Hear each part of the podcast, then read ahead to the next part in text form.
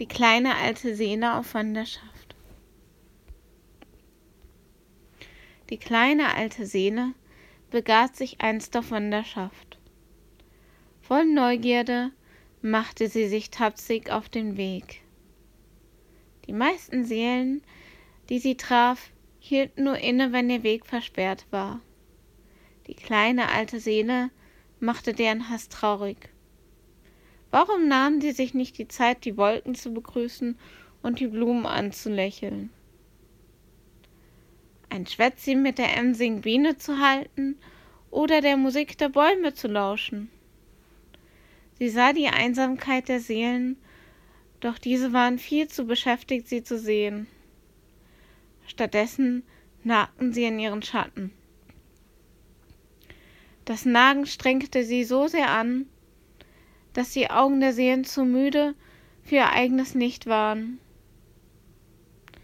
Sprach die kleine alte Seele sie an, hörten sie sie oft nicht.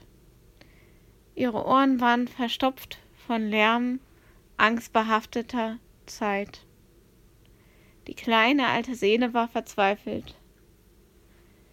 Wie könnte sie die anderen Seelen davon abhalten, sich selbstständig zu verletzen? Dass nicht der kleinen, alten Seele drohte stumpf zu werden. Plötzlich stolperte die kleine alte Seele über einen spitzen Stein. Der pochende Schmerz ihres aufgeritzten Fußes weckte wieder ihre Lebensgeister. Sorgsam verwand sie ihren Fuß und bat Bruder Baum um sein edles, starkes Holz für eine Krücke. Eine jüngere Seele war über das Hinken der kleinen alten Seele verwundert und sprach sie an. Die kleine alte Seele erzählte, sie wäre unachtsam gewesen und über einen spitzen Stein gestolpert. Der Stock würde ihr dabei helfen, mit ihrem verwundeten Fuß an den Blumen zu riechen. Die jüngere Seele fragte sie, warum sich die kleine alte Seele nicht einfach ausruhen würde, bis ihr Fuß verheilt sei. Die kleine alte Sehne erwiderte, sie ruhte immer dann, wenn sie bewusst in sich ruhen würde. In dem Moment, was ist. Der Duft einer schönen Blume wäre ihr Morgentau, der Stinne in Kraft verwandelte.